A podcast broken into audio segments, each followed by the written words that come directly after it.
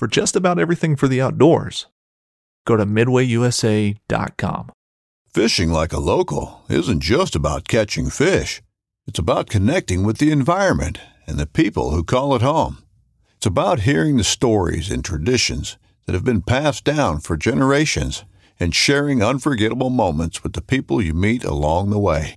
Fishing like a local is having an experience that stays with you forever. And with Fishing Booker, you can experience it too, no matter where you are. Discover your next adventure on Fishing Booker. This upcoming concert season will be all about the boots, and Tecovas is your stop for the best in Western style. Tecovas has seasonal and limited edition offerings this spring and summer, including men's and women's boots, apparel, hats, bags, and more. All Tecovas boots are made by hand in a time honored tradition with timeless styles that are always on trend. And Tecovas has first wear comfort with little to no break in period. It's hard to find this level of comfort paired with this level of style. Stop by your local Tecova store, have a complimentary drink or two, that's WCB style, and shop new styles. The smell of fresh leather and friendly staff are at your service. Many stores even have leather custom branding to make your boots truly personalized. And with regular live music and events, there's no in store experience like it. If you can't make it into a store, just visit tecovas.com. That's T E C O V A S.com. They offer free shipping on all boots, as well as free returns and exchanges, and ship right to your door. Go to tecovas.com and find your new favorite pair of boots today.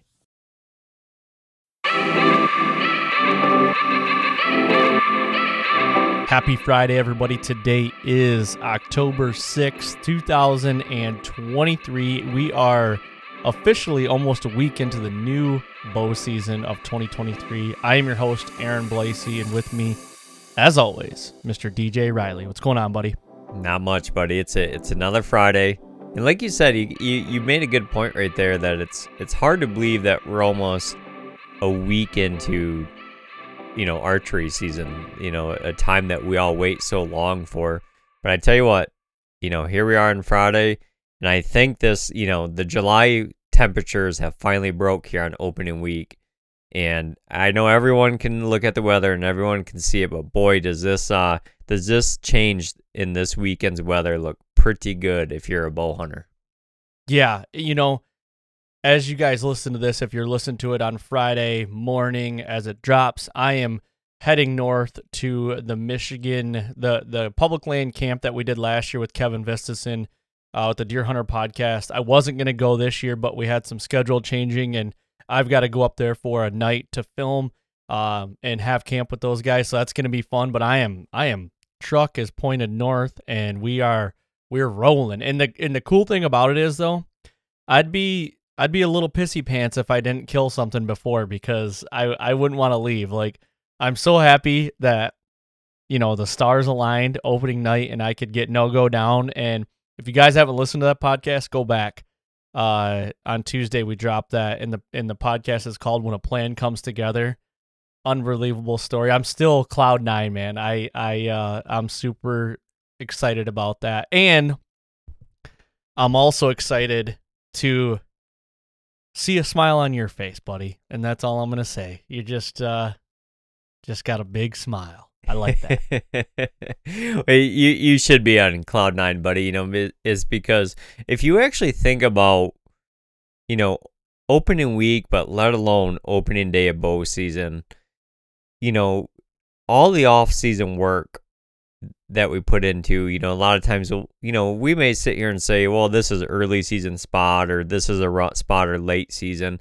And there's always planning that go into it. But if you think of the single handedly, the day that probably you think about more than anything is probably opening day. And it's not because maybe it's your favorite day or it's going to be the best day, but we have that whole off season with October 1 circled and we put so much into it. I mean, anyone listening, you can go back and listen to your story about no go. You can go back listen to the podcast we did with uh, you know Corey Godar about opening day. Like we put a lot a lot of into it, and I'm not saying we don't put a lot of stock into all the other days because we do. But it's like, boy, opening day gets a lot of attention. So when it all comes together, like it did for you, buddy, on opening day, it's it's it's special, man, because like that is it's so strategic.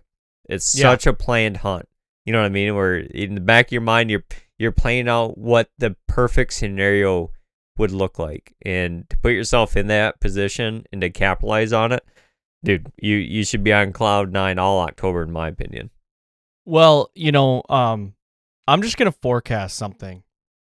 I, I got a feeling that that something's gonna happen, and we're gonna have another good podcast to drop next week. Just gonna forecast it. Just gonna foreshadow. I'm I'm gonna kind of call the shot and see what see what happens because the reason being is the weather is getting right. The Mhm. weather's getting right for everybody out there. We're still in the red moon right now for another day or two, I believe.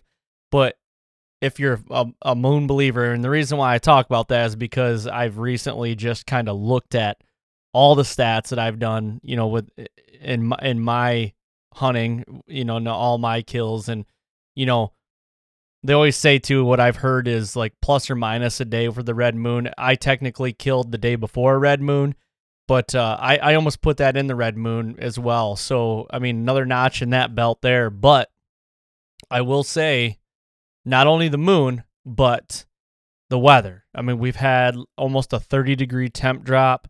It's raining. Uh, it's it's kind of that wet, like fall feel. You know what I mean? And uh, if anybody has listened to this podcast for any length of time, they know that I love to hunt after a rain in October. And any front in October, man, is gold. Get out there, get after it this weekend, and good luck to everybody out there because some stuff is gonna die if you got your seat or your ass in a seat. hmm You know, and, and that's that's the equation, right? There, we're always kind of looking for like the equation of what gets a big deer to move, and a lot of times I'll, I'll just take a plus one in in my corner, whether it be the weather or my plus one's the moon or my plus one is the date on the calendar. But if all of a sudden I can can get one plus one, and it may be a third one, like one plus one plus one, like we're putting a you know uh, an equation together here to make it a big deer get on its feet. And today, as people are listening to this podcast, if you look at the weather in Michigan, we just came off of 80 degree weather for four days. It rained yesterday, and then we got a big temp drop today, and that sun comes out. I mean, this is today, guys. If you can go hunting tonight, it is the perfect recipe, at least here in Michigan, where we're from. It is the perfect recipe to go kill an early October buck here. Yeah, I couldn't agree more. And that's gonna that's gonna well not October, but early season buck. That's gonna roll into today's podcast. So let's get into a little bit of what today's podcast is. My good friend, your good friend, Tyler Bentley, he came up to the house not too long ago and we break down his North Dakota buck that he shot. Um it was a stud. Was a slammer. He so Tyler Bentley runs the Rise Hunt on uh, YouTube, Carbon TV, all that stuff, and we've come up with an idea. He he does seven, I think it's seven segments for the year. So what they do is they film all their stuff, and then they drop one segment, two segment, three, you know, so on and so forth. We're gonna couple it with a behind the scenes look. So he dropped his first episode last Sunday and we were going to drop this on Tuesday, but then I ended up killing my buck, so it kind of moved this to the end of the week. But we're doing a collab, and uh, he's going to come up here every week. And then with his team, he's got a couple other guys that you've heard on this podcast Nick Cohealy, Michael Vasquez, and Isaiah Wyman. And whatever happens in those segments, we're going to break those down. And you guys can literally live, basically semi live, follow their season as well, because those guys, they're going after a lot of good deer. They're traveling all over the country, and they do things on a high level. So this new series is going to be called The Rise and Fall of Bow Hunting. So their their brand is called The Rise, ours is The Fall. So we're kind of play on words there. So we're going to drop a drop a you know this podcast basically for after every segment they do. And I think it's going to be pretty cool. This episode came out really good. You weren't actually on this one. Tyler came up here. You had some obligations to do, which is, you know, totally good. And uh, but him and I get in here and and we talk about the whole story, and it's really cool because he killed a really big deer last year in North Dakota, and then goes back and kills another slammer, and uh, he's just got a recipe that works out there, man. And uh, a little envious of it. I'm not gonna lie.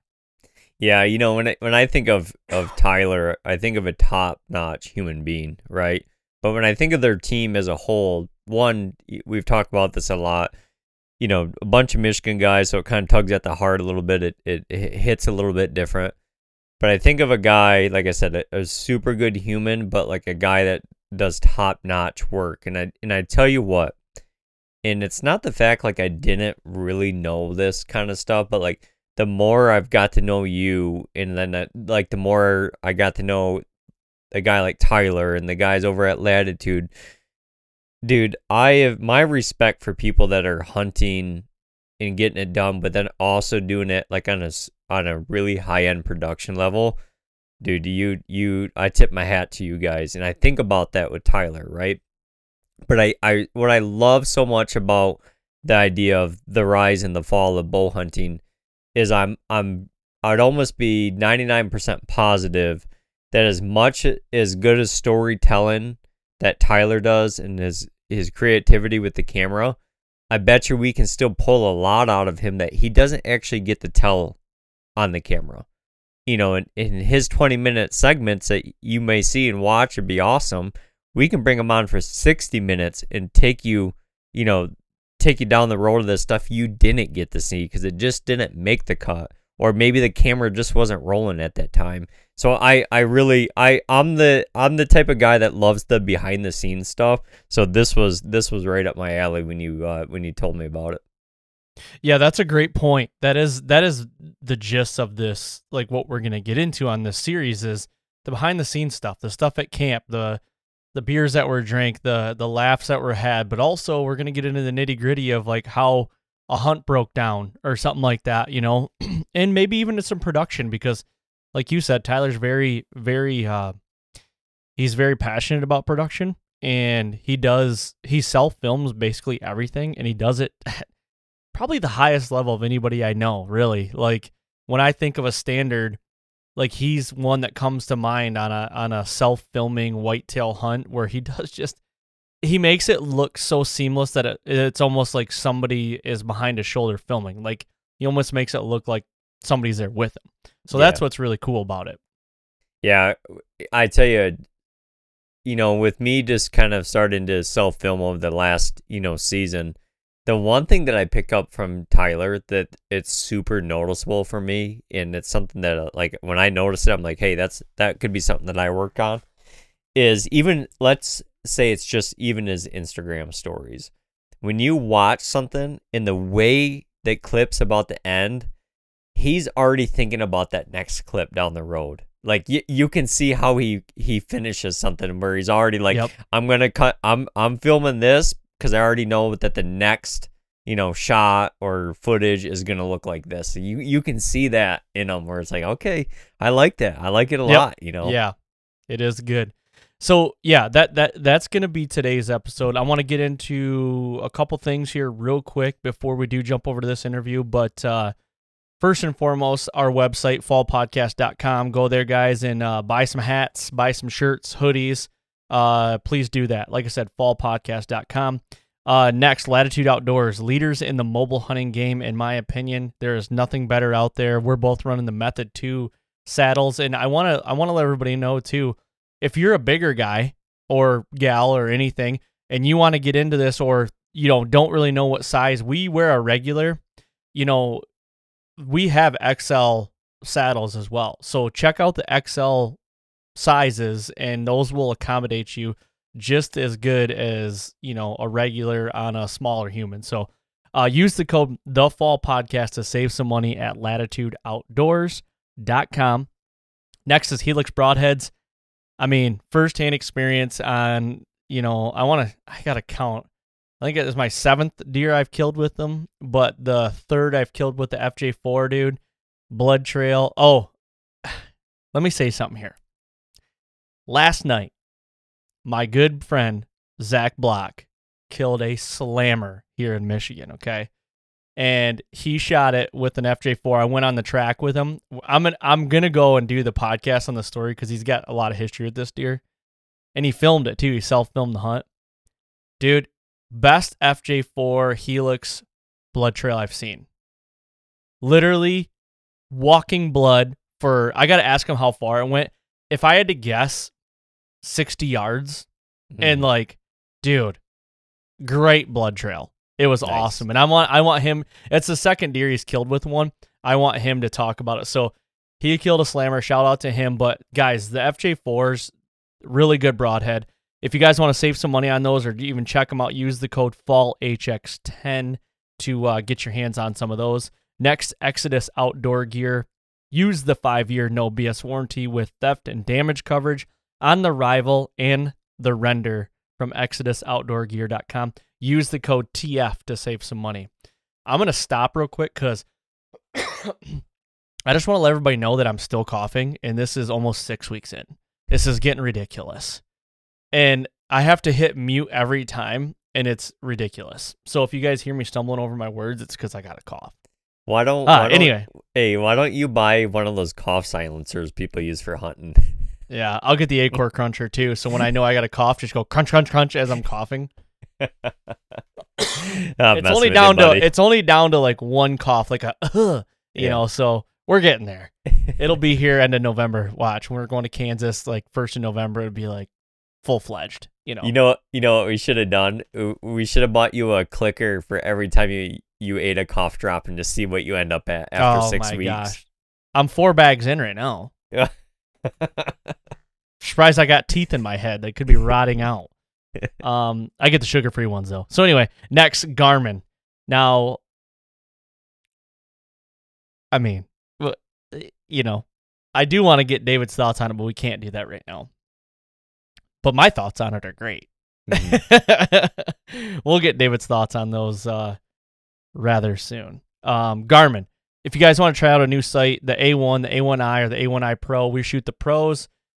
I've said it a million times, guys. These things they build confidence, they slow the moment down in the moment of truth, and they just flat out work really well. And there's nothing else I can really say about them. If you guys want to try them out, go to Garmin.com you know, and check out all their stuff there. But also, you can go to YouTube, check out you know any videos on there. Go to your local Garmin dealer and say, "Hey, I want to try this out," um, and just hold it, get it in your hand, and and play with it a little bit. That's the best thing I can say for it. You guys won't be disappointed with that. So, uh, Buck Bourbon is next. The Distiller's Cut. I finally got to use it on my deer. I used every piece of it. I used the gut hook. I used the caping knife today, actually, yesterday, actually. Sorry. Um, I used the uh, Saw. I didn't use the flashlight, but I used the pelvic saw and I used the uh, other knife that I'm gonna call the gut knife because there's two different knives in there. One I call the caper, the other one I call the gut knife. But and the gut and gloves, I'm bougie. Got to have gut gloves. Got to Mhm. you know, can't have that blood everywhere. But telling you guys, this distiller's cut knife set, use the code TFP20 to save some money on it and get it coming right now because I was pleasantly surprised. Like I, it was a great little combo, and everything goes in one sheath right there, back in the pack, and we're good to go. I like it. Check them out at uh, buckbourbon.com. Um, last two Prime, the Rev X2 is probably not probably it is. I'm gonna be that guy right now, but it is. I mean, up there with the top bow that I've ever shot. I mean, it, Mhm. we're neck and neck here. Uh, I just I can't say enough about how it holds at full draw, the the smooth draw cycle and the light compactness of it. I just really like it, and being a Michigan company really you know hits home, so I really like that. But if you guys are looking for a new bow, um, or thinking about it for next year, start looking into the G5 Prime line uh, at g5prime.com or go to a local dealer. There's Prime has a ton of dealers around. Um, just go and, and try one out, shoot one. And I, I bet you you're to be like, man, I never thought I would ever pick one of these up, but now I'm glad I did. So uh, definitely check those out. So, lastly, certainly not least, America's Best Bowstrings. Use the code the fall to save some money on a premium platinum or a pursuit series string. So there it is. Lights can stay on for another couple days. Do you have anything to end with before we get into this interview with Tyler? No, man, I, I'm I'm looking forward to it. It's always, you know, as much as I love being on this podcast, you know, every once in a while when, when I can't be on them I'm kind of anxious to listen to them, you know. And in the in-person ones, you know, Tyler came up to your came up to the studio there to record. I those those conversations are so great. But I'm looking forward to uh, kicking this new series off with the you know the boys over at the Rise. For sure, man. All right, guys. Thank you for all the support, all the downloads. Leave a five star rating. Go and leave a written review. Review. Go to Spotify. Do the same thing. And uh, here is this interview with Tyler Bentley. All right, we're back. We are uh, we are live in studio with one of my good friends, Tyler Bentley. Hasn't been on in a while, man. We we threw some shade on you. Yep. Uh, one episode we did. It was me, Nick, and Mike uh, at my deer camp, and you weren't able to make it up for that one, so we threw some shade on. But now the floor is yours. You can have you can throw whatever jabs you want at us, and uh, we can't really. De- oh, I can defend myself, but uh, Yeah, this is redemption for sure. You guys are in trouble.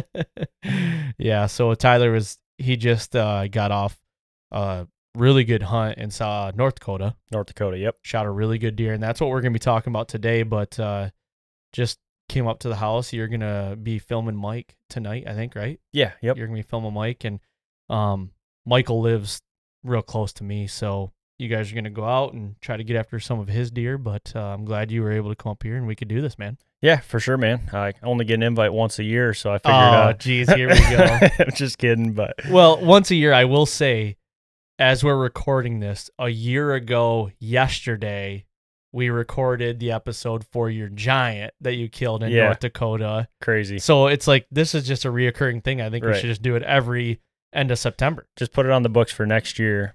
Give or take one. we day. better not do that because it might it might uh you know jinx you for True. next year. True. Very true. no, for sure, man. I'm excited to be here. Thanks for having me up. Yeah.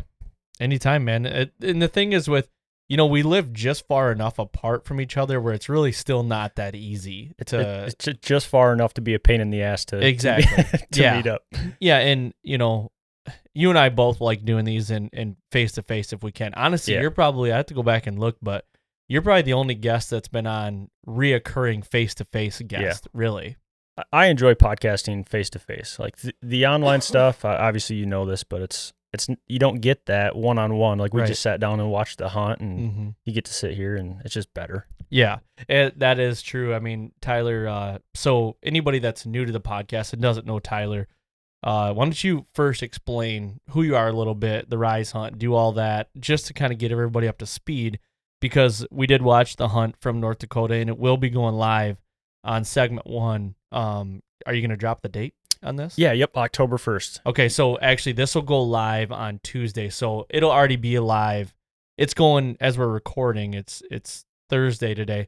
It's gonna go live on Sunday, October first. So this is gonna drop on Tuesday. So it is already live. Go check it out. Perfect. That's kind of what I was thinking too. If we recorded today, goes live October 1st, Yeah. October 2nd, podcast goes live. Uh, people get on here, listen to the story, listen to us BSing and stuff. Maybe they'll want to go and check the video out. So, Heck yeah. but um, yeah, I'm Tyler Bentley from Central Michigan, hour away from you, Mhm. uh, founder of the Rise Hunt. It's a Christian-based bow hunting series. We've been doing this since 2014 been doing it a long time and um, our bread and butter is our segment series. So we do a semi-live uh, bi-weekly se- segment series throughout the, the fall. Every two weeks we drop a new video uh, myself um, nick cohealy michael vasquez isaiah wyman. There's uh, four of us. We're all from michigan and we show our mistakes our ups and our downs uh, more mistakes than ups more downs than Mhm. ups it seems like lately but Yep. uh, we're transparent. I know a lot of people say that but we mess a lot of shit up and we show it and it's just um i don't know it's, part of it, man. it's interesting and um yeah like i said check it out it's the rise hunt we're on carbon tv youtube um social media all that good stuff So where would you direct them to if they wanted? Because it's already live. So today, if you're listening to this, it's a really good hunt, and the production value is second to none. These guys do an unbelievable job in the production value.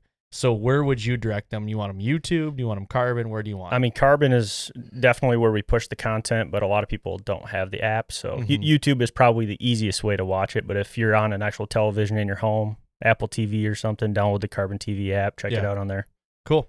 And it's it's a really good hunt. I got to see a sneak peek first before anybody else has. So it's Yeah. uh it's really cool. You got the early premiere, I like ear- it. early access. Yeah, yeah. It's like the it's like the um what do they call it? The uh something like the critics cut or something like that. pre where pre screening or something Yeah, or whatever yeah. you want to call it. Yeah, that's cool. it's a terrible hunt. Don't watch it. No, Don't- I'm kidding. I'm kidding.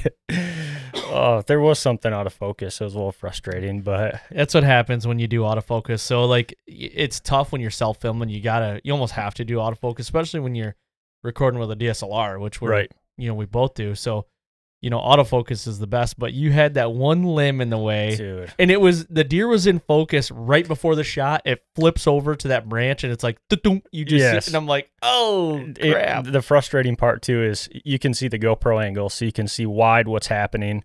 I'm self filming the hunt. There's a you know a stud deer right there, and before I go full draw, I tap it. I'm like, all right, he's, he's clear. You know, I get the bow in hand. I take my hand off the bow again. Double check. I'm like, dude. So I tapped the screen Yep. twice. You said you said you could even see the square on the deer. Yep.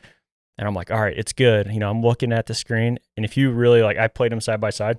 I'm looking at the camera. I draw. I'm more worried about the camera. And I'm like, as soon as I take my eyes off the camera, it switches focus. I'm like, you've got to be kidding me, dude. If you were better at production, you would let Dude. down. You would re- refocus. Oh, n- nope. Send it. No, yeah. A lot of people wouldn't even have got the deer on camera. They would have just been like, "Oh, we're killing the deer." So kudos to you to still get them in camera and everything. Yeah, it's I, I get shit for that too. People are like, "Oh, you're dilly dallying with that camera when that deer's at five yards." Like you've seen the deer, like there was Yeah. lots of time to kill that deer, just like last year. That's gonna bite me in the butt one day. I know it will. Yep. for sure. But uh, no, it's just uh, a, a level of commitment to trying to get the shot on film, trying to take the viewer along with the story, and and, and just doing the best we can. Yeah, and you're doing a hell of a job, man. It's I hats off to you. I respect the hell out of what you do and you, all the work, the hard work you put in, and everything. And I'm just waiting for my invite to go on this hunt. Dude, I all. next year, let's go, let's go, dude. I I want w- I I- want you out there. You'd have a blast. I hope I can go. I, you know, I wish I could put it in the books right now, but there's a good chance that I could draw Iowa next year, so that'll be my big one. Me, me too. Next next year in Iowa, Yeah. How many points do you have right now? five. Oh yeah, seal draw. I have four right now. So Okay, I actually had a buddy this year that had four that did not draw the same zone that I was trying to go to. really. Yeah. So Yeah, we're gonna have a talk about that because I wanna I wanna get with you on where you're going. I want to be in that that vicinity of that thing right there. Yeah, I'm uh, hoping to be maybe in the same tree as I was in that That's when that awesome. happened in 19. So, yeah, no, we'll we'll talk about that because uh, you know, I hunted, I stayed with Chad. I had Chad on the podcast not not too long ago. Chad Johnson from Midwest Antler Company. If you guys are looking for a place to go, if you have enough points in Iowa and you want to do the outfitter route or anything like that, Chad is second to none. Uh, he is he knows deer. Go back and listen to that podcast I did. I think it was the end of July. I did it. He's just a super nice dude, and he's got the deer. He knows deer. He's a straight up killer. We talk about in the podcast how many big deer he's killed in the past. Oh my gosh, yeah, he's he's seen more 200s in his lifetime than the uh, like I I don't know. I don't even he's seen more 200s than probably bucks I've killed, honestly. He I asked him that on the podcast. I go, "How many 200s have you seen like even just driving around hunting like just tally them all up?" And he's like, "Oh man, a lot." He's like, "I've seen a lot." And No I'm way. like, "Yeah." And uh, I I mean, is 20 a lot? Is 30 a lot? I, that's a lot. I don't know. It's a lot. I would say 5's a lot. yeah. Five 200s. Any amount of two hundreds is a lot of Man. a lot of two hundreds. No, I listened to that podcast and I went and followed their page and that Yeah. podcast was cool. He seemed like a really good guy. Good dude. What Good- was he, what was he saying? The the deer outnumber the people or something? Yeah, where he hunts or where he lives, the deer outnumber the people, and I, it's hundred percent true. yeah. I'd like to live there. Well, I, I'm gonna hopefully go back there and hunt this year. So. Nice. Me too. Yeah, we should go because I have my spot already saved for next year as long as I draw. So Really, we might as well just do a package deal and just go. dude, that'd be sick. Yeah. So let's let's get a little bit into this this North Dakota deal. And so you've been going three years now, right? Uh, yes, yep. From for myself, three years now. Yep. Yep. Um, I went I went to North Dakota like ten years ago. Mm-hmm. Um, but other than that, it was yeah. The last three years, I've been actively going and hunting for myself. Yep. So the first year you did not kill Did not. you or Nick Or- did not kill. Nope, we didn't. And we did two trips that year. We went out and did a bait trip, scout trip, drove all the way out there, and uh, went out there, boots on the ground. We're like, all right, let's figure this area out, drop a bunch of pins, um, you know, do as much cyber scouting as we can, and then see it in person, drive to these spots. Nick and I are crazy about that. We hunt out of state so much. We just drop 60 pins and, and drive to them all. Like cross these 30 off. Okay, Mhm. these 10 are good. And our first year out there, that's exactly what we did. And we got into some bucks, some pretty good bucks, but we're we're unable to to arrow one. I'm sure that was like a learning curve too of like, okay, they're actually bedding in these little sloughs and and because it's barren ground out there for a lot of it, right? it it's odd. It's a really weird feeling if you guys have never been to North Dakota or anybody's ever not been out there. My first year out there, I remember being like, "There's no deer here." Like sitting up in a tree, just Yeah. being like, "I just wasted my money. I just drove all the way here." As soon as the sun comes down and breaks the trees, deer just start standing up everywhere. You're like, "Oh shit, they're everywhere!" Like I just walked through them all to get to the tree. I did. There's six between me and the truck. So how's that possible? yeah. So Yeah, that's crazy. So that was a big learning curve and and you know, what was the biggest eye opener going into like year 2 from year 1 like that you need you know driving out there for year 2 like what did you know that you needed to change or do differently? Um, probably one of the biggest things, which you know, is weather's huge. You know, early season weather fronts were just a fire. So it's like I said it in that segment was uh, we noticed. sorry, man, coughing. Oh, you and me both. uh, so the first year we noticed the opportunities we did have, or the closest thing to opportunities, were around those weather fronts. When it either got cold or switched out of the east and it'd start raining, as soon as it was done, we we were like, "Wow, we've seen shooter bucks." It wasn't a coincidence that we both seen them around those weather fronts. Okay. So going into the second year, we're like, "All right, when's these? When are these weather fronts hitting? Like we have to be in our best spot and our best odds. Like do everything we can to be in the chips on a cold weather day." So would that would you before you went out there would you look at the weather and be like, well, we want to be there for the opener, but if the weather's not hitting right, would you not go out there at that time, or would you just be like, no, we got to be there for the opener regardless? Mm, no, I think we were going to be there for the uh, the opener regardless, but I think where we would have hunted would have slightly Changed, changed, a yeah. little bit. Um, it's just it just so happened last year and this year in 22 and 23 the cold weather was hitting opening day. Mm. It was like right there, either opening day or the day after. So we just just dove right into our best spots. Now, how many spots? So like year two, you go in there and you killed. If you guys want to listen to that podcast, we dropped it last September. I think it was last September, end of September. Uh, Tyler shot his biggest deer of his life. What did it end up scoring? Uh, 161. 161. A Yep. full velvet giant. Tw- yeah, 12 pointer. Yep. Go. I mean, you can go to the Rise YouTube channel and see that there as well. Awesome video. Just a just a stud of a deer. And Nick shot a really good one too. Yeah, end of the trip last Yep. day. So, you know, so year two happened, and it was like you you start fi- figuring things out. It starts Yeah. to click. You know what I mean? Now year three, you come in. What is the weather looking like when you guys are driving out there, and and what what are what are what is the mindset? I guess. Uh, so Isaiah, uh, who, who was going with me for the first time to North Dakota this year, um, he, he was coming home from. He works on the road, lives in his fifth wheel and stuff like that. So I'm like, dude, as early as you can go, the better. If we can get out there a couple days before season, scout, you know, set up, you know, some cameras and stuff like that. What day was the opener? The opener was, I believe, on a Friday, September 1st, Okay. I believe. we left on Tuesday night, Wednesday morning. I forget what it was. We got there two days before season, which was Okay. which was awesome. Yep. I mean, and we didn't even go to my buddy Tyler's house. We drove straight to North Dakota. Thankfully, Isaiah drove through the night. I slept, which was awesome. that doesn't surprise me at Doesn't all. no, dude, N- not at all. Wake up, oh, we're here already. No rise Sweet. tie. That's right, dude. he pushed through and he's like, let's work. So we never even went to the house and just started grinding, dude. Started throwing cameras out, driving the pins, setting everything up because we knew how important those two days prior to season were going to be, you know, for that cold front. Well, and you're year three into this now, so you have like hard and fast data on spots that you know. Okay, this is we got to go back to the well. Like this Yes, is the honey hole. You know, Yes. you know how it needs to be set up. You need you know where cameras need to be. And I mean, you guys you are throwing corn out and everything because you can Yeah. bait there. Right.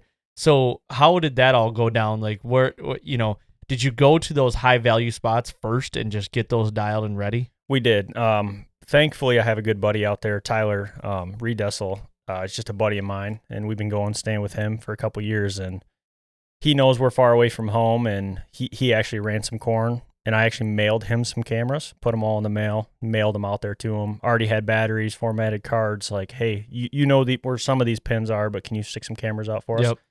So he did that, but obviously when Isaiah and I got there, um, you know, first thing we did is hit hit up the grain bin and got some corn and you know ran some corn and stuff like that. And I know a lot of guys frown upon that, but it's legal, and we're there for a week, and it's like we're, we're gonna do everything we can to try try to kill a deer. You know, That's a question I have. Like, what was the reasoning for doing the corn and maybe not just you know? hunting them organically. Yeah, yeah.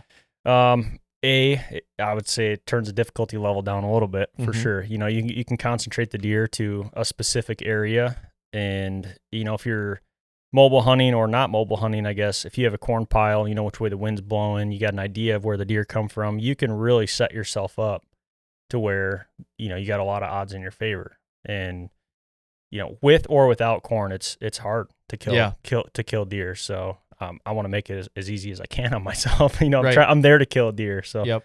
and um, you know, me and Nick and I grinded. We had corn piles out last year, and we grinded it out for ten days, like just trying to get an opportunity. It's everyone thinks you got a corn pile, it's easy. Well, Isaiah didn't kill. Sometimes it can be easy though. It- it you know, it can be easier. very- yeah, exactly. Yes. yeah, because Isaiah, you know, he he grinded it out this trip on corn piles, and there's no dead deer for him, so Mhm. it didn't make it that easy. Yeah. you know, but It could definitely pull or push deer to be somewhat nocturnal and also, you know Oh, what I yeah. mean? And like you still in my opinion, there is a way to bait hunt as well. Like you have to do things a certain way. You still have to have great entry, great exit. yes, You know, and a lot of times you could be getting pinned in a tree where there might Yep. be deer where you don't want to blow them. So you might be in the tree for another hour until Right.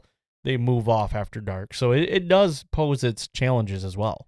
It does, and we don't we don't hunt that way. You can't you can't bait in Michigan. You Mhm. can't bait in a lot of these states, Missouri that we hunt, and Kansas, and or some of these places. And this is one of those early season states that, just like Kentucky, that allows corn. And it's like, man, we're we're a short trip. We're gonna do what we can to try to you know better our odds. Yeah.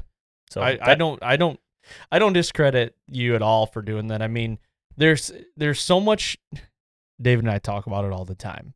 There's so much divide in the hunting world. Yeah. You know what I mean? Whether it's crossbow or recurve or corn pile. gun or corn pile or mechanical fixed blade, uh, arrow weight, heavy weight. Like there's so much divide and there's so much like, you know, keyboard warriors that just like I get it. You know, it's it, you got the guys that like to grind it out, go in there and and just organically hunt them. And if that's your flavor, then do it. Right. If if hunt them how you guys hunted them is your flavor, then do it. You Right. know, I've got no, I've I've got no, you know, ill will to anybody and how they want to do it. For sure. And honestly, if I went out there, I'd probably use corn too. Right. You know what I mean? It's just like like you said, there's a there is a lot of time. I'm I with my life. There's a lot of a lot of time invested to go out there, drive 17 hours Money. one way, money.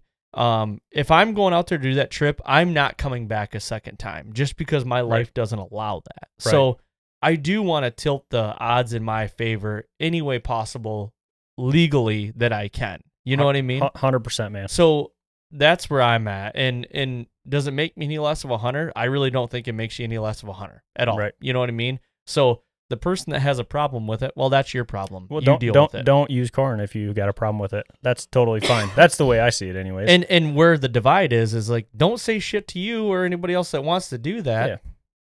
So what? it, it is what if it it's is. legal, beagle, go do it. yeah, this can be me being arrogant, but like I don't need somebody's permission to tell me whether I can use it or not. I just need the DNR to tell me what I can do. So right. Exactly. If if you don't like it, then don't use it. Yeah. That's pretty much what it comes down to. Yeah. So I'm off that that rant. So the No, divide the divide the divide has got me hot, hot and heavy right now because it's just it doesn't matter what it is. No. Chevy and Ford, it doesn't matter. It it's doesn't just like, matter, man. Whatever. The, the world is so wicked opinionated more than ever before, and they voice their opinion about everything, and it's like, Yeah.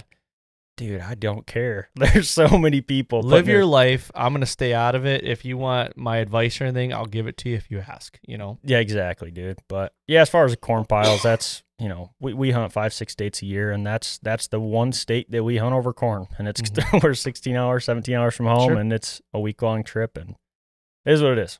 So okay, so you're there. You're you're getting everything dialed. Um, pictures wise bucks? You know, what's showing up? What what what do we got for a hit list? North Dakota had a, a horrible kill off. They had such a bad uh, winter this year. It went all the way into almost May. They were getting pounded with snow all the way into late April. Okay. And my buddy Tyler out there is letting me know. He's like, dude, it's not looking good for this this fall. Like he was telling me that in May because the kill off, he was telling me like 30, 40% of their deers are dead. Wow. And that's not what you want to hear, obviously. So that's not good. But we get out there, we get our spots. Tyler put some cameras and corn and stuff out, and it's it's not like it was the year before. I would say the the deer numbers were drastically down.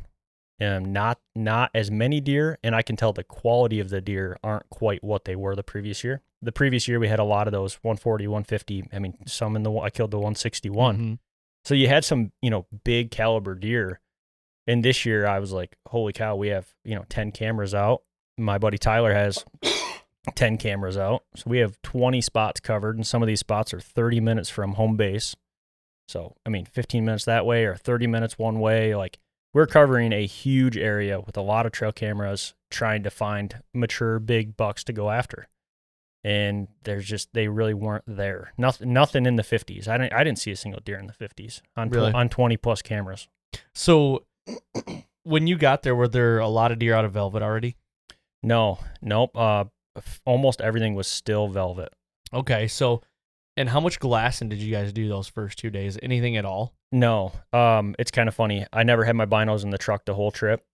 Really? Yeah, and that's a pure, That kind of changed from like year one and two because you guys glassed a lot. we glassed a ton. We glassed every morning before the sun come up, glassing. You know, crawling up to a hill and just sitting at the top of the hill, glassing over, trying to see, you know check ridges and stuff. And um, what I've learned, I don't know if it's just this part of North Dakota. Honestly, I think it's everywhere because we've been three different areas now.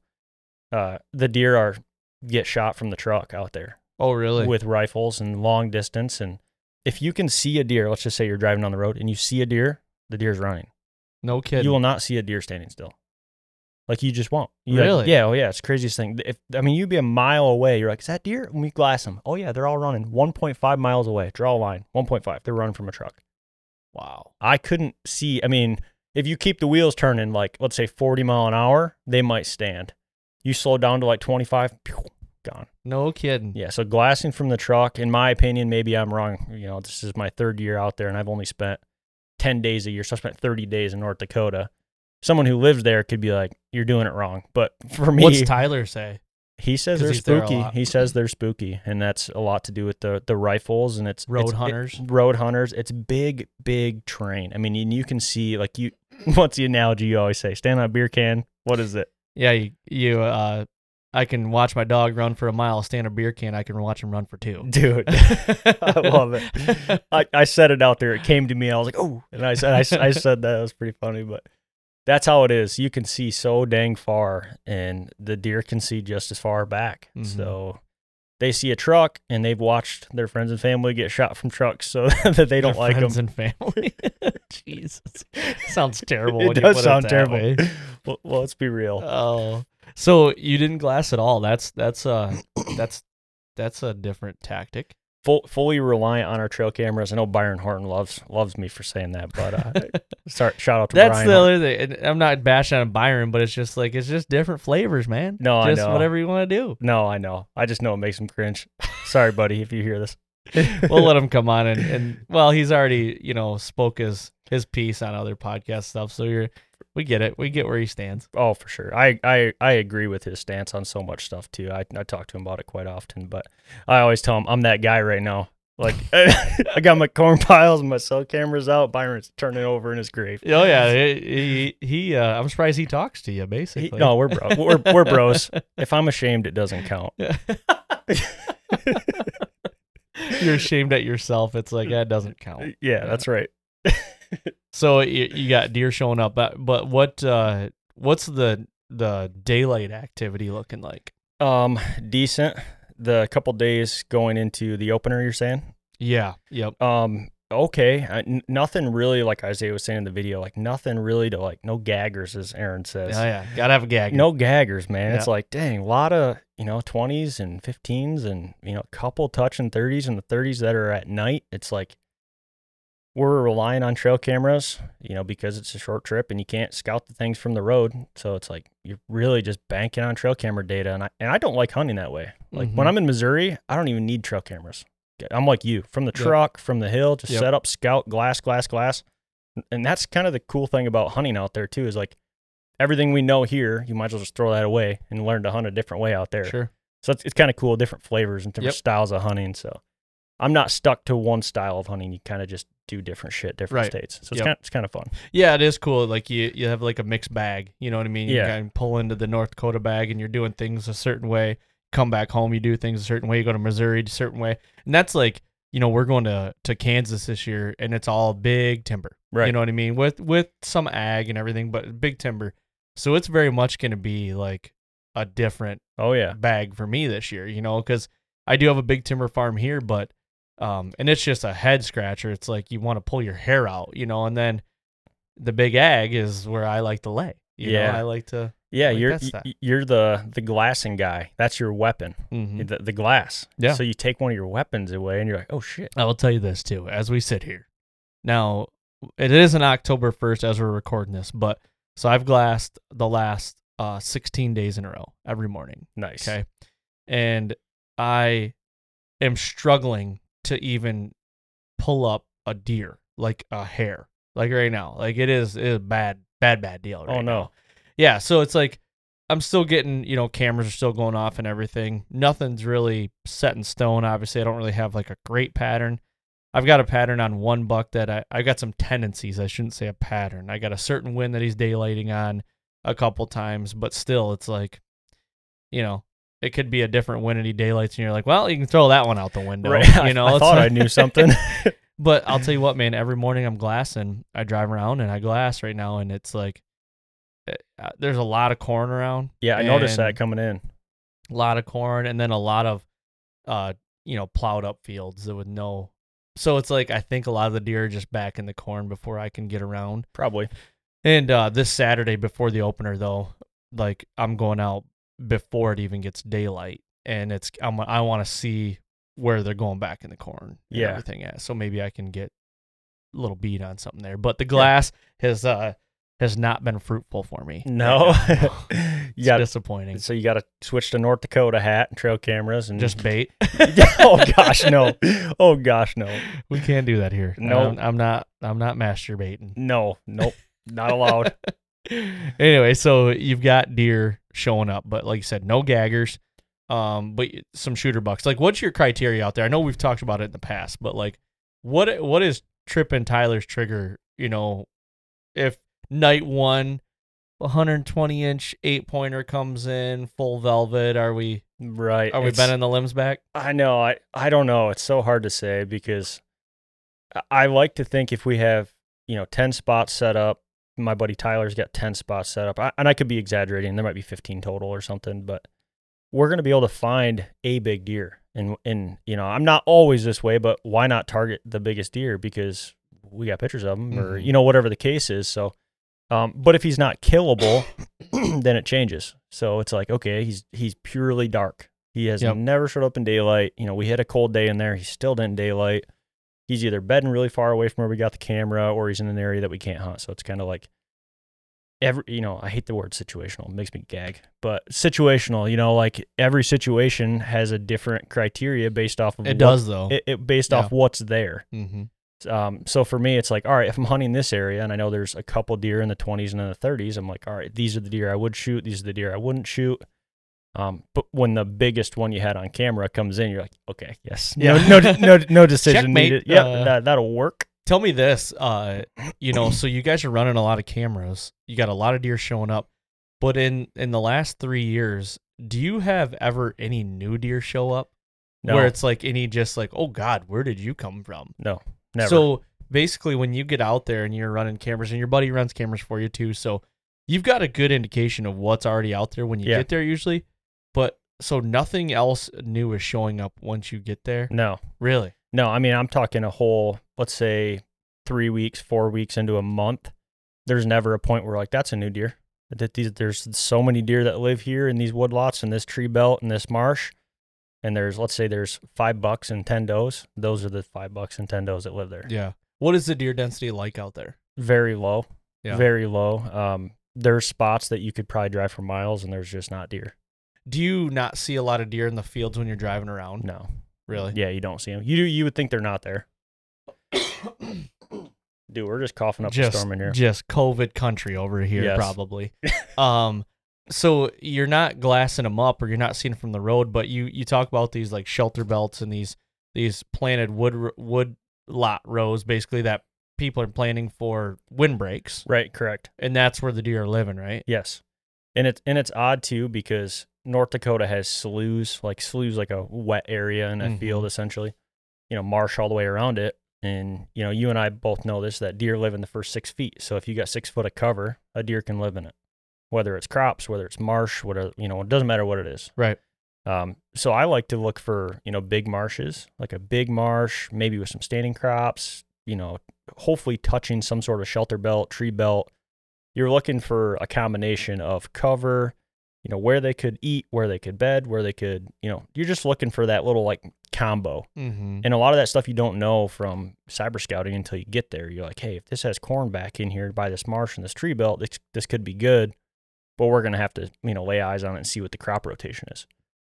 When you need mealtime inspiration, it's worth shopping Kroger, where you'll find over 30,000 mouthwatering choices that excite your inner foodie. And no matter what tasty choice you make, you'll enjoy our everyday low prices, plus extra ways to save, like digital coupons worth over $600 each week. You can also save up to $1 off per gallon at the pump with fuel points. More savings and more inspiring flavors make shopping Kroger worth it every time. Kroger, fresh for everyone. Fuel restrictions apply. Another day is here, and you're ready for it. What to wear? Check. Breakfast, lunch, and dinner? Check. Planning for what's next and how to save for it? That's where Bank of America can help. For your financial to-dos, Bank of America has experts ready to help get you closer to your goals. Get started at one of our local financial centers or 24-7 in our mobile banking app. Find a location near you at bankofamerica.com slash talk to us. What would you like the power to do? Mobile banking requires downloading the app and is only available for select devices. Message and data rates may apply. Bank of America and a member FDIC. Hey, it's Kaley Cuoco for Priceline. Ready to go to your happy place for a happy price? Well, why didn't you say so? Just download the Priceline app right now and save up to 60% on hotels. So, whether it's Cousin Kevin's Kazoo concert in Kansas City, go Kevin, or Becky's Bachelorette Bash in Bermuda, you never have to miss a trip ever again. So, download the Priceline app today. Your savings are waiting. Go to your happy place for a happy price. Go to your happy price, Priceline.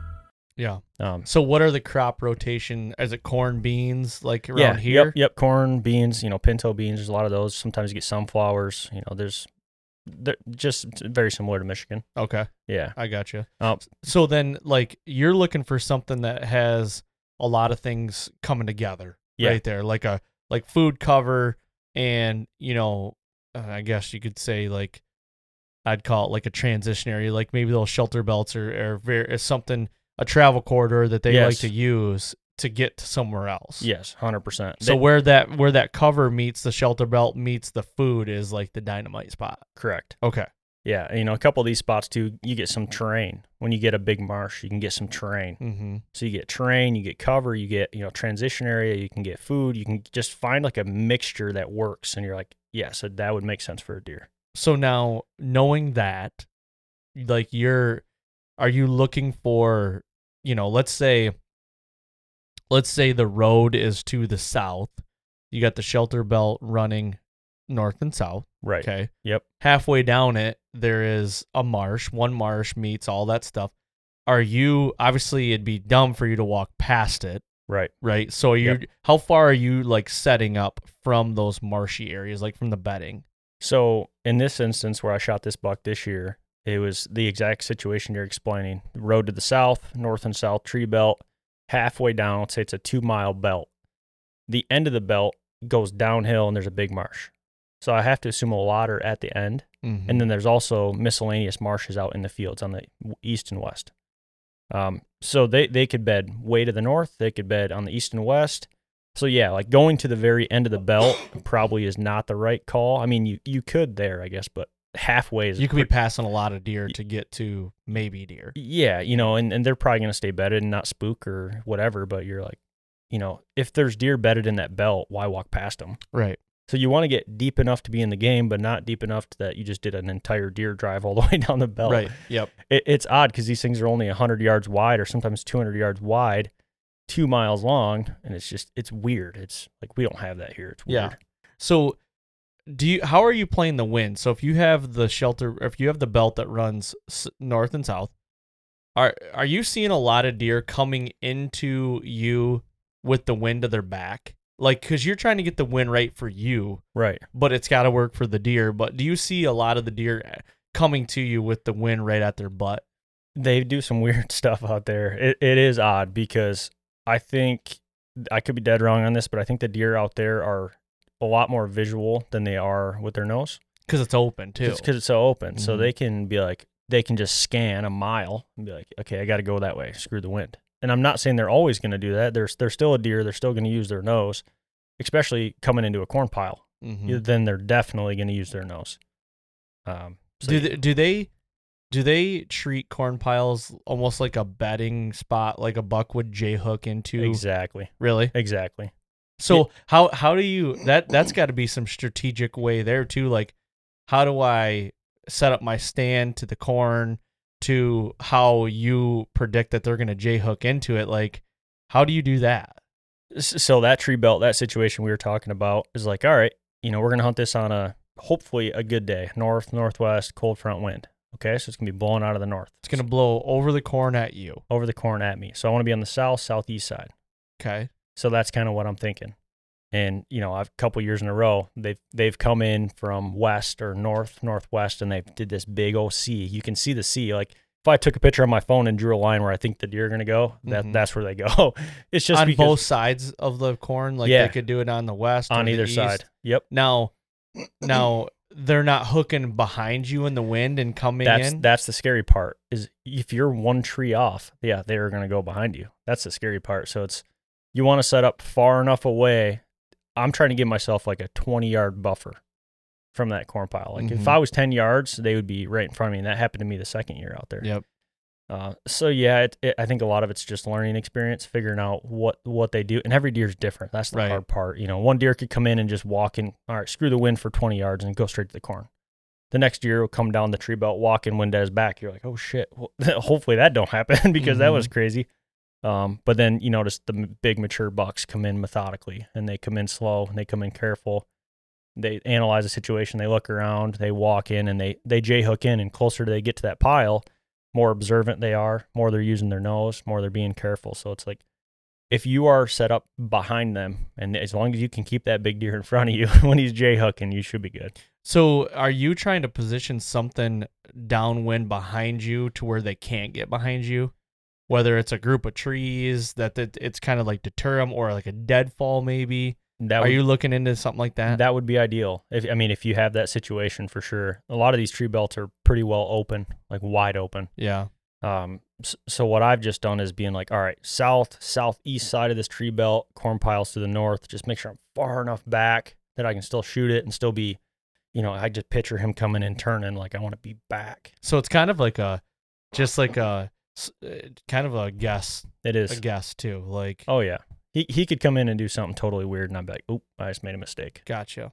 Okay. But yeah, that's that's a good tip. If you, if you could find a deadfall or uh anything behind you to where they can't get behind you and they gotta go, that would be a great idea. Just kind of like deter them for getting downwind to you. yeah, you know yeah that's so you're you're basically positioning all the deer hopefully bedding like upwind of you and they're going to be hooking around to come into that bait that's what you're hoping. Um, the buck that I shot was bedded. So if I'm facing north, corn piles to the north of me here, that buck was bedded straight west in the marsh, and he where the crops change from beans to corn, which I kind of assumed they would run that edge because Yep. it was just trails down it. He come up out of the marsh, I'm assuming, and then ran with a quartering wind as far this way as he could. You know, ran the edge of the crops, basically to my stand to where he turned. So he Mhm. come all the way in and then J hooked right there, boom into the corn. and now did he ever get close enough to you because he was at the base of your tree Yeah, yeah. he was yeah. at the base of your tree licking your sticks and everything and you forgot your release, or you you lost your release. So, So Tyler's doing a stop, drop, and roll down at the base of the tree. yeah, pan- panic attack, man. Like I said, we're not professionals, and we screw up, I'll show it. So if people want to be But like, you didn't show yourself rolling on the ground though. I should have. you should have, I should have turned the camera down and like had me like blind down there because you're on all fours, right? I was, dude. The grass was this high, and I'm like, this. Oh my gosh! Like, if you ever forgot your release and you're like, I'm already here. I'm committed. Dude, uh, I've never. I'm gonna knock on wood. Yeah, good idea, I've never forgotten my release. dude. I- I'll tell you one quick story. I was in Ohio, public land, 2014, 2015. One of the deepest spots I could get to, up over five ridges. Like I didn't know what I was doing. I was just so deep. I was like, deeper I get, bigger the bucks. You know, I Yep. didn't know. Anyways, get all the way back there, and I'm new to mobile hunting, and get my stand, get all my stuff. No release. I'm like, well, I'm shooting fingers today because we are not going back to the truck. This is 2014, 2015. So I put an arrow in my bow and I was like, I'm going to shoot this leaf. I pulled a hunting public. I pulled a Ted and I'm like, let's see if I can shoot this leaf. So full draw, 20 yard, smoked this leaf with fingers. I'm like, reloaded. I'm good. Just hung, Really? hung the bow up. I'm like, never did it in my life other than being a kid. But so that instance is running through my head in North Dakota when I can't find my release. I'm like, no, I, I don't want to shoot fingers, but I'm about to. Like, oh my! I didn't bring a spare release to North Dakota with me. I just switched to a thumb button. Mm-hmm. Got a new vinyl harness this year, and I was like, oh, there's a little zipper pocket and stuff. So I was like, I'll put my thumb button in here. This will be great. Well, when I hang my stand, what I've been doing is, I'm sure you know this, hanging a mobile set and sticks and stuff with the vinyl harness sucks. Yeah. So I popped the vinyl harness off. First thing I do, Yep. hung my sticks, hung my stand. I'm like, all right, sweet. I did one trip down, grabbed everything, come back up. I even did my interview in the tree. Like, all right, we're set up. We're in North Dakota. This is gonna be good. And then it hit you. Put an arrow in my bow and release gone. I'm like, wanted to puke. I I last year because I got really into saddle hunting last year again and and mobile hunting. I've been doing it for a couple years now, where it's just run and gun everything. The vinyl harness just gets in the way. I ended up It buying does. like a twenty six dollar. Um, who makes it? It's like cords. They're Yeah, basically. yeah. I don't. I don't even use the harness anymore. Yeah. I have two of the nice like marsupial harnesses. I don't even use Just them. don't wear them. Nope. I don't. Yeah. It could be uh, an inconvenience, you know, mobile hunting, whitetail hunting in the timber or on a field edge, like Yeah. just dilly dallying with stuff. It's yeah, I, I get that. The dilly dally. I hate that. dilly dally. I've been using that word a lot. Oh gosh. So you lose your release. You're you're yeah. you're you're playing Chinese fire drill at the base of the tree. You get up in the tree. Now let let's get let's get into the sit. Let's let's let's get to the goodies here. So how I explained it to you, I was sitting um, on the south side of this, you know, pile here. So let's say 20 yards south southeast side of this tree belt, and that's not ideal for a right-handed bow hunter because if that's the case, I'd have to be on the you know facing east, and if I was facing east, I wouldn't be able. to Mm-hmm. Well, it wouldn't be ideal for a righty. Did For you say, righty, Did you say yeah. right-hander? Yeah, because you're a righty, and it was set up for basically a lefty. a lefty. So Tyler, being green, doesn't saddle hunt. I'm actually like anti-saddle. I get a lot of shit for that. Yes. Yes. We're Uh, gonna flip him. I've been trying. he said saddles aren't for big guys. Dude, it's- it's- The yeah. Saddles are for everybody. If you got nothing nice to say, don't say nothing. Just remind myself. remind myself. no, awesome. no, you're good. I was just having a talk with myself. But yeah, so I'm up there and I'm about to face my fears here, saddle hunting, because I don't, I don't even have the right ropes and shit. I how to do that. Yeah.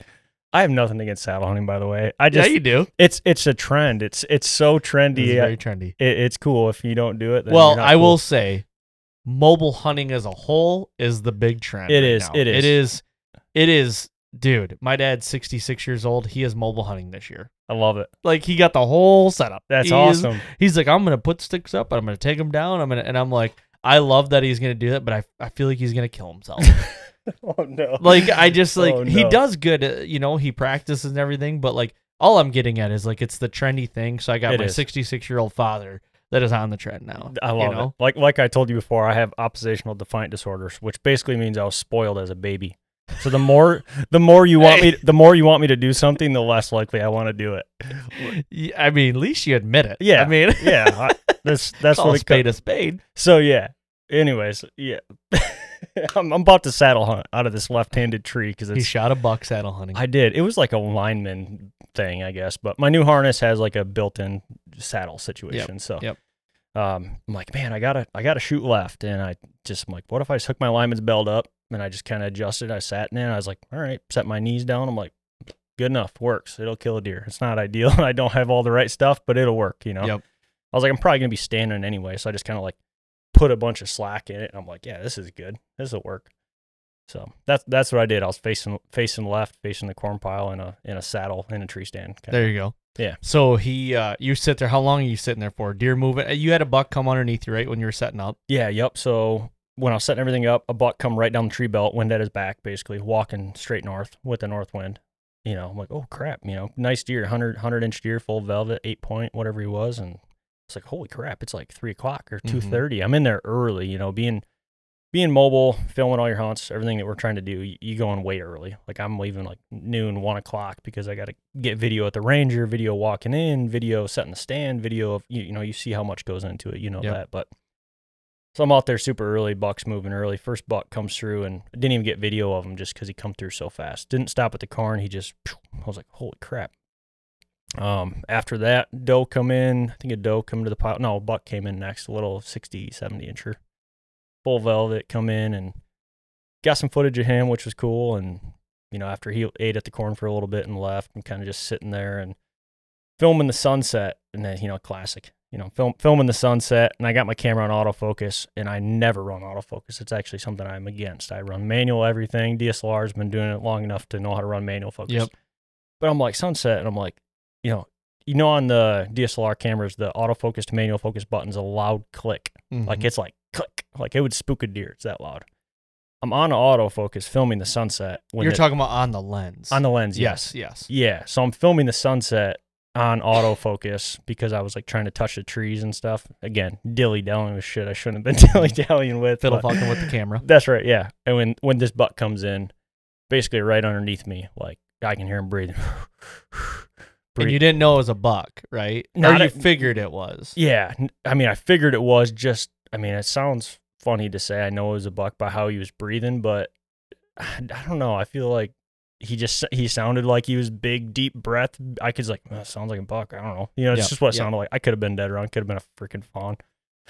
But um, so I'm sitting in the saddle or in a saddle technically, but just with a lineman's belt, and I tried to creep down just to peek my head down in the, the saddle. I'm like, okay, don't move, don't look at the deer, don't blow blow this deer out because I'm trying to just be impatient and see what he is. Because you have a deer, you have a doe on the pile right now, so you got eyes. Like you don't want to try to move. Yes, you got to be careful. Thankfully, I was up high too. Uh, four sticks, two eighters. I was Mhm. like, base of my stand was 20 foot.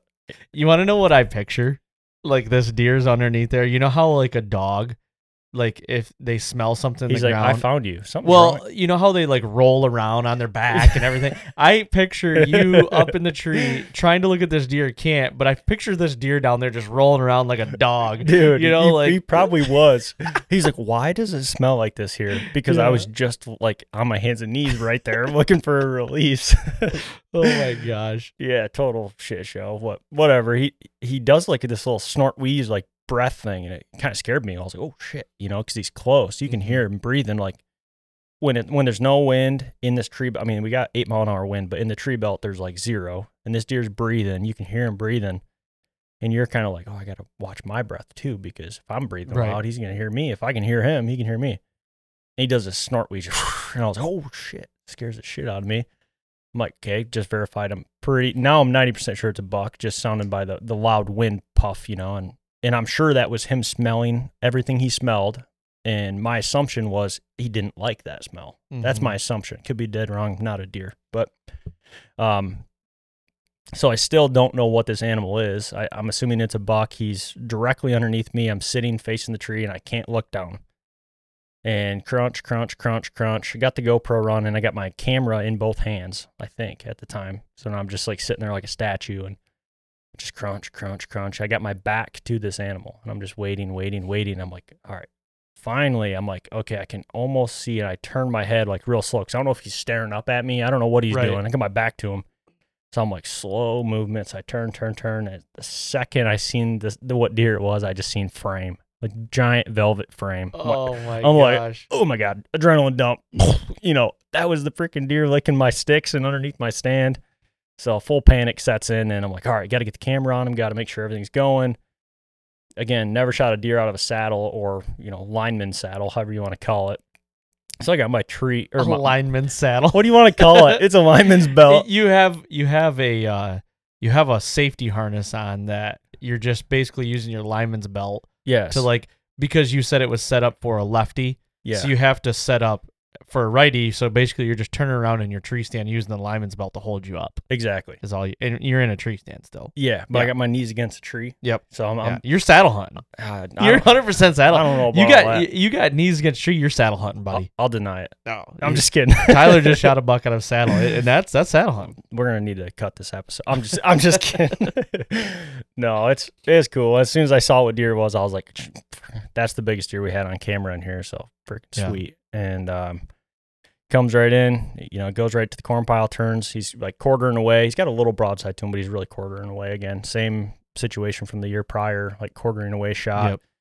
Um, shoot shooting the helix, same same broadhead you're shooting FJ4, fixed blade, heavy arrow setup. And, you know, all the archery experts would approve of my my setup. So it's it's good. It's lethal. All the people that are divided with the heavy and light arrow would would approve. they're like they read it and they're like approved. Yeah. So they I would get their approval, their stamp of approval. I'm shooting the right FOC and all that stuff. So, anyways, uh, quartering away, I'm like, yep, perfect. I'm went full draw, and I think his last step made him quarter just a little bit more. And I was like, uh, I think I'd rather be back than forward. mm-hmm. Do you know what I'm saying? Yep. So honestly, I and I probably didn't hit him 100% perfect. I think it hit about two inches to the right of where I initially aimed. Okay. Um, so if you see the deer, it looks like the arrow is like, you know, back in the belly, but it come out the front right shoulder. And that's kind of how my shot placement was too. Is like when you're shooting 3D archery in the summer and stuff, and they got a deer hard quartering, you come up that opposite leg, Right. and that's kind of what I was doing when I was looking at my level, my bubble, my sight. I'm looking for that other leg, and I'm like, okay, I'm like, damn, that looks like I'm back, but that must be how hard he's quartering. So I'm looking at that front right leg, and just You're looking for the exit, is what you're l- looking, for the exit. Yep. Yep. Um, pinched a shot off, boom, hit essentially where I was aiming and went over, did some dry heaving, and he was dead in 30 yards. Oh, he did some dry heaving. he did some dry heaving, Yeah. yeah. Yeah, and that's like you know you can hear him on on camera, and he did exactly what my Ohio deer did. He goes over about fifty two yards, and he just, you know, and it's like holy cow, and and then my deer, well, I mean, there was just blood pouring out Out of his mouth. mouth. Oh, yeah. you know, and I'm like holy cow, and Yeah. F- my I shot mine with an FJ two at that year, and he just spewed everywhere. Yes. yeah, I, I think, uh, you know, a lot of guys say this, and I think I've heard you say it as well, is like when you're coming in frontal or if you're coming in the rear end, there's so many things in there that will kill that deer. yes, you're And- getting all the goodies. All the goodies. You know, you shoot them broadside, you're aiming for one component. right. when you shoot them quartering away, quartering to, or- frontal, there's a lot of components you can hit. There's a lot of shit that'll kill them. Um, so when I hit him there and it come out the front right shoulder, I was like, oh, just, you're fucked. you, know, you know, I I- just I knew it immediately. I uh Kurt Geyer said one time this is years ago. Well, actually Ross Biggert said it from working class. He's like, "You know, you have that moment when you go full draw and you look down and the deer he might look up at you and you just say in your head, "You are so fucked." Yes, I love that. Yes, Like that's so we true. need to have we should have Kurt make the t-shirt with a deer looking up at you and a guy at full draw and it just says like words, "You are so You are fucked." so fucked. dot dot dot. yes. Yes, Done. yes. Kurt, make that happen. Yeah, Please sick. do that. No, Yeah. that's awesome. So shoot him. He runs off not far. Complete pass through. Full pass through, stuck in the blood, ground. blood, great too. Oh, yeah. FJ4. I mean, just Oh yeah. blood I mean, it was on, it was on the pile there, and I, I was like, I know right where he went. It's basically to the. print. I mean, this thing's only hundred yards wide. I'm hunting in this tree belt, and he jumped, you know, two, three big bounds, and that was it. So I was like, I don't even know if he made it out of the tree belt, and it's skinny, and he was dead right on the prairie trail, just laying right That's there. That's awesome. So got to drive drive right down the side of the prairie trail. It's just like a road essentially, all the way right to him. That's awesome. So full velvet. Um, you know what? Uh, eh, describe him a little bit. What what was he for a deer? So he's a mainframe eight pointer, but he's got like an additional or like a like a split off of his G two that would make him a 9 and then Mhm. he's got the uh, extra point there on the other side. So technically he's a ten. Okay. So it makes him a ten, but just a big old framey eight pointer. Yep. Um, like I told you when I took him to the taxidermist back in Michigan, I set him next to the 160 I shot last year, and I'm like, oh shit, he dwarfs him. Like just the frame and the mass, he just looks way bigger than my 160. But What do you think he scored? um, when I had my camera, I was like upper 120s, low 130s, Mhm. and and honestly, he still could be that. But I think he's just one of those deer that are big old frame, lots of mass. Probably ain't gonna score for shit, but he's just big. Yeah. You know, I, I mean, maybe he'll go in the 40s. I, don't would know. I would I would put him mid 30s to mid 40s somewhere yeah, in that. Some, I can't even guess him, dude. Yeah. And everybody and their brother asked me. I was like, I didn't score him, and they're like, you didn't score him, and I was like, I don't know. I just I love it. I like the deer, and I just I get everyone in the brothers so obsessed with score, including Yeah. me sometimes. I just it was kind of cool just to say I didn't score that one. I just asked you because it's just How a good visual representation of Yeah. what he is. You Yeah. know? So I, I will score him, but I just Yeah. haven't yet. there you go. Yeah. No, I, I think it's awesome, man. It's a hell of a deer. And then so Isaiah grinded it out after that, and you guys you came close, didn't you? Did you come close? So he could have killed two bigger deer than the one I killed opening night. He had him come in. So this is the first. I we got new cameras this year. We bought new Canon R8s, Mhm. and when he spins his dial, it spins like the luminance level or what is that? the It's- what level? I- I'm trying to think what it is. You got you know your shutter speed and your ISO. What's the third one? It's like light. It's like fake light. Your f stop. Well, so No, well, that not- not that that would be like your ISO or the, your ISO. Well, fake light. Your ISO, obviously, you know, as the as it's like bright sun out, you want it to be a low number, Right, right. like a hundred. Yeah. you know. And then you got your shutter, which you always want to double your frame rate. right. So that would be like so it was none of those. It wasn't f stop. Wasn't shutter speed. Wasn't any of that. There's a, it was spinning like a brightness level on his camera. It was something I'd never seen. Hmm. It was it said negative two to positive two. oh, You know what I'm talking yeah, about. Yeah, yeah, I do. I don't know the name for Is it, it right now. is it Um, luminance level? Is that what it's called?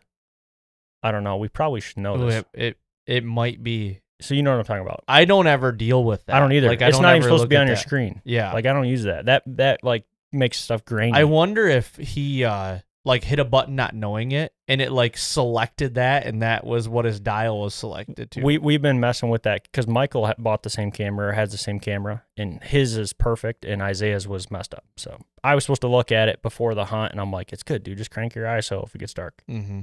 and it's well inside of shooting light. And he has both of his deer come in, and you would think it's midnight, and it's shooting light. Like they're Really? yeah, because I have the cell cam. I'm already I already killed one. I'm, I'm like on the cell camera. I'm like, oh, he's got shooters in there, like Yeah. right right now. And Isaiah texts me, too dark. I'm like, too dark. What's up? You know, he's like, camera's pitch black, dude. He's like, I can barely see my pins. It's still in shooting time, but it's too dark. Oh my gosh. And they were big deer, bigger than the one I killed. Two of them in there. Wow. And um, it sucked. It's not. He, he kind of had a hard uh go to because that was a spot that Nick and I hunted. Nick missed a giant out of that spot last year, the previous year in 22. It's a spot we called Dorothy's, just because Nick was hunting it and he's like, "Oh, "We're not in Dorth or not in Kansas Yep. anymore, Toto or something," so we called it Dorothy's. But the only tree in there, North Dakota's super slim picking on trees, is a giant cottonwood, like one that takes two full straps to get your first stick on. So I had to give Isaiah like another strap, another, you know, what you're getting into is hell. Nick and I were ready to fist fight at the base of the tree getting in this thing, you know. So not really, but I basically didn't want to get in the tree, and Nick did, whatever. So in the trail camera, so you got the trail camera, the corn pile, and then the cottonwood. In the picture of the shooter buck, you know, like I said, shooter buck's there, and then Isaiah is two sticks high or a stick and a half high in the saddle. So you can see Isaiah like around the tree in the giant cottonwood Oh, with the shooter right there in the trail Oh. cam photos. I'm like, shoot, what are you doing? but it was too dark. He couldn't see, and the camera screwed him too. Oh my gosh, that sucks. It it was not Isaiah's fault. It was it was purely just camera. I mean, it, he, he could have shot him with low light. It would probably would have sucked, but yeah. Hmm. we were like, we got a full trip. You know, if he did it now, we'll just be smart about it. Don't shoot it. Don't make a questionable shot and wound a deer. Just wait. So know? did you film them after that then? Yeah. After you Yeah. for a couple days and still nothing? So the cold front day was opening day, and then from there for the next four days, it was getting warmer. Mm-hmm. So I was like, we're gonna grind it out in the Sahara Desert. Here we go. It's gonna be hot every day. It's gonna get hotter, and it's gonna be hotter. We set some new spots. We actually, you know, did did as much scouting as you could. You know, trying to set everything up. And yeah, I was camera guy for the next four or five days, and we got into some bucks. Um, the one day we went in after a, a pretty nice deer, and the two bucks that were with him came in. The one buck was probably 100 plus inch deer, and come right in, read the script, and Isaiah's like, I kept waiting for you to look at me to shoot him, and I was like, I never did. I kn- it was funny. I just committed to the shot, and he's like, you never even looked at me. Like, are you gonna shoot this thing? And I just, I was like, Oh. no, and I don't think he would have shot it anyway. But Yeah. he was surprised I didn't try to twist his arm. That's funny.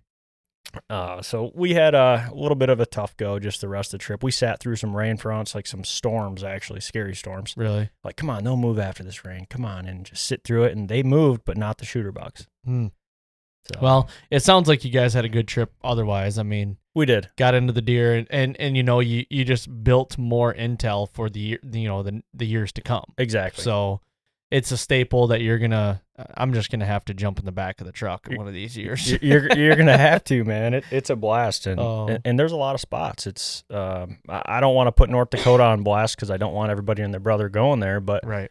from where we're at, which is classified, um, Yeah. everywhere within a half an hour, I didn't see a trail camera, a hunter, a truck, or nothing. I was like, dude, we just own this whole state right now. Like Yeah. it's just ours. Like, yeah. Do not give that away. I don't even know where you're going. good. So you don't need to know. well, I'm gonna I'm gonna We'll blindfold you. I'm gonna get you in have like truck. a I'm gonna have a, a spy car gonna be following you the whole time out there next year. nice. You're gonna show up and here's this little guy in this little like uh, little Ford Focus, you know. yeah, Yeah. yeah. well, dude. that's that's good though. That's uh that's fun. I mean, you killed a really good deer. You got Yeah. the year started off great for yourself. Now, what's uh what's the plans going forward the rest of the fall? the fall's crazy. Um, you know, like I said, we got four of us. Mhm. But for myself, uh, we went to Missouri. I come home from North Dakota. I went straight to Missouri. I don't know how much you want to get into that. Save that for a different. yeah, we'll save that for a different day. Good, good thinking. Yeah. that, that's long winded. yeah. Uh, yeah. So went to Missouri, went out there, had that trip, and back home. And we are home from now until October fifth. Um, we did get an intern, hired an intern. He Oh, you did? He actually Okay. he actually works for America's Best Bowstrings. Oh, His- nice. His name's Brian Miller. cool. Um, he's starting Saturday. He's, Awesome. He's moving into my house, living in my camper for three months. Oh, dang. Yeah, so he, he starts here soon, which is pretty cool. He's a big fan of you, by the way. Oh gosh. Yeah, he's a big fan of you, His name's Brian. Brian. Hmm. Yep. Uh, Did he? He wasn't the one I met in a parking lot in Kentucky, is he? I don't know. This is a wild story. No, it's not. His name is. Oh, gosh, I can't remember. Now, darn it, I feel bad because he might listen to this, and now I can't remember. I'm sorry I cannot remember your name now. I'd have to ask Bryant. But anyway, we're down in Kentucky while you guys were in North Dakota, and I was filming, and uh, we're in this parking lot in the public land and gonna go in, and all of a sudden here comes this guy walking down. I don't recognize him, and uh, Jake was talking to him, so I went over and talked to him. I'm like, "Hey, man, Aaron Blicey, nice to meet you." And he goes, "Aaron, hey, what's going on?" And I'm like, "Not too much, That's man. right. Yeah, How are you? yeah, Like, what the heck? Do I know you? like, Yeah, he goes, "I love your podcast, man." He's like, "I work for America's Best Bowstrings," and I'm like, "Oh, really?" dude. I wonder if it is the same guy. Uh, I don't think it is. I, it's um. We'll have to get into it after record off Yeah, yeah. record. I cannot remember his name now. I don't want to give away anything that might give away a spot or something like that. So, but Yeah. anyway, he went in there and actually, I think he shot a deer that night in there. But it was kind of neat. Like he, I you know met him and he seemed like a really nice guy. And Oh, that's cool. so yeah, that's pretty neat. Very cool, man. How's the intern working out so far? I mean, he's not. He hasn't moved in yet. No, he hasn't moved in yet. He went to Missouri with me and did food plots. Um, so that was kind of like our trial run. I was like, dude, uh, I was like, no pressure, no commitments. You want to go to Missouri? I'm going to do food plots. Let's make sure we can tolerate each other for a Mhm. weekend, let alone a whole fall. Um, and yeah, he's a good dude, awesome dude, 18 years old and Young.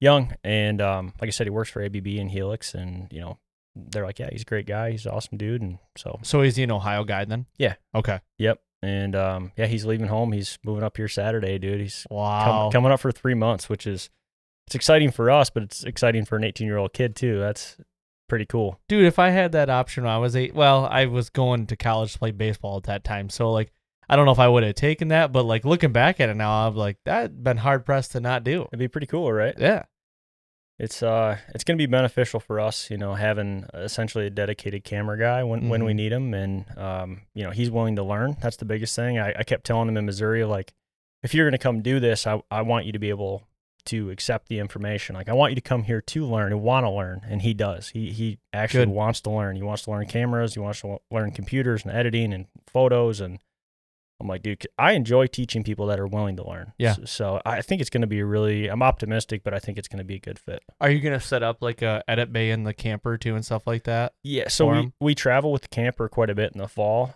Um, but yeah, um, in my office and then als- also in the barn, which is like fully converted. Yep, it's, um, That's right. So we got we got lots of place, and he's going to be jumping back between you know me and Nick, and you know he might be running over here to film Isaiah, or running to film Nick, or running to film Michael, or um, you know running with me for to Missouri for the week, and then coming back and going right with Nick, or Sweet. he might be all over the place. I'm not really too sure. We're gonna he's gonna he's gonna have his hands full. I don't know if he knows what he signed up for yet, but That's awesome. So you got Missouri and then anything else? uh, for me, I got Missouri. Obviously, Michigan starts so October 1st to October 5th. I'm gonna hunt Michigan because we Mhm. got that red moon. Yep. It, it sucks. It's gonna be warm, but it's gonna be red moon, which is good. Yeah. So first through the fifth, I'll be in Michigan. Um, October 6th, I'm going to Wisconsin. It's uh, the XOP. They have a Oh, yeah. public Yep. land camp Yep. out there. So I'm going to share camp with those guys. Uh, don't have like high hopes of killing a giant or anything. Mhm. Public land, I've never scouted it. Going in blind early October. It's kind of like an early October hunt you've done. Yep. Public land stuff. So um, a doe or a 80 inch buck might be in trouble. I don't Sure. know. Um, but Heck yeah. but I'm more or less just excited to to share camp with those guys and and to do that. But that'll be October 6th through the I don't know 10th or 12th or something. See the XOP guys, come back to Michigan, and then from there my plans open in October, depending on you know what's going on in Michigan, what's going on in Missouri, what's going on. You know, it's it's wide open. Cool.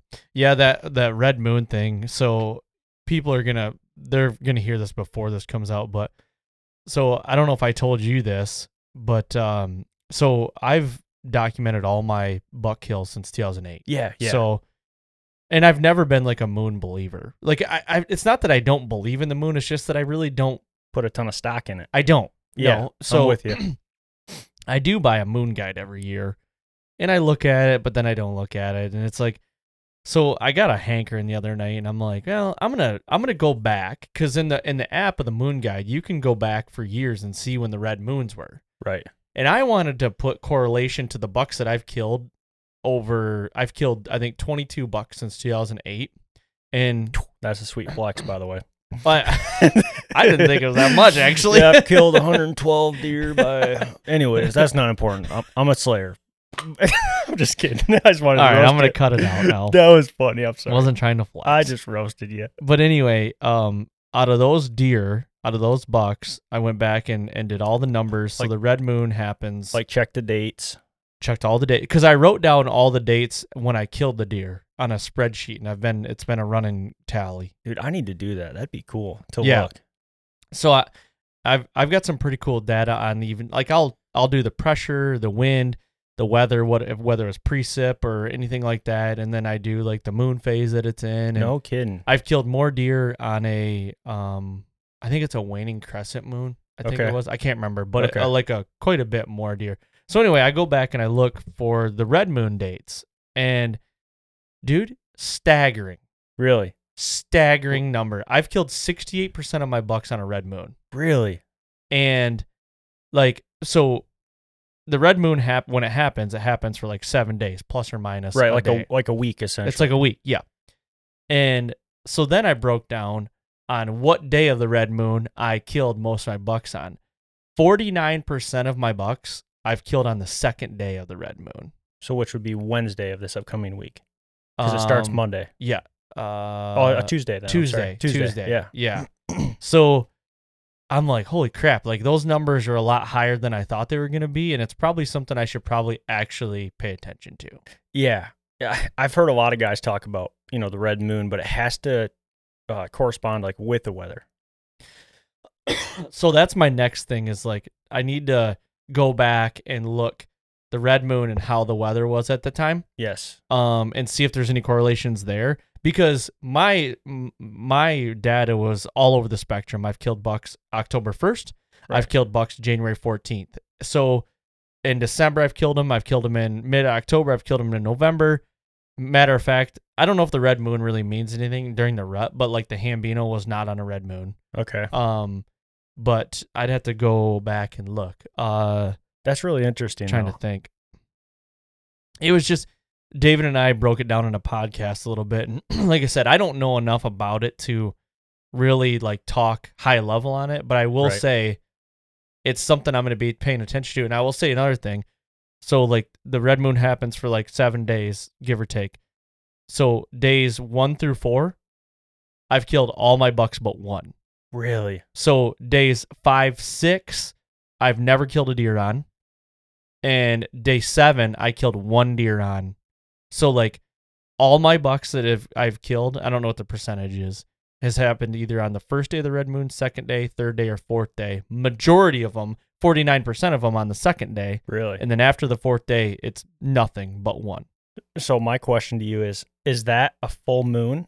Does it go into a full moon, red moon, like during the red moon? I don't know that. I I'd have know to go look. I know, like juries always preach like the the two days that you know coincide the or c- come into that the come full, into the full moon yeah, two and then days after. Yes. So I yeah. wo- I wonder if that that red moon has some if it's full. So we're, we're two guys that know nothing well, about eh, moons. eh, the thing is, is, is we're kind of doing this out of order because I'm recording a podcast with David tonight, and we're gonna be talking about this. So oh, whoops. my answers could be like you could listen to the podcast David and I are gonna do when it goes live, and this one's gonna go after, and you're gonna be like, well, wait a second, you knew all about it the other day. I got it's like, but we're recording them out of order. okay. So um, let me go to my my spreadsheet here and see if I can dial something up on my phone. But um, yeah, it's I really have to. I think I can dive in deeper on this. Um, so I will say, uh, one, two, three, four, five, six, seven, eight. One, two, three, four, five, six, seven, eight, nine.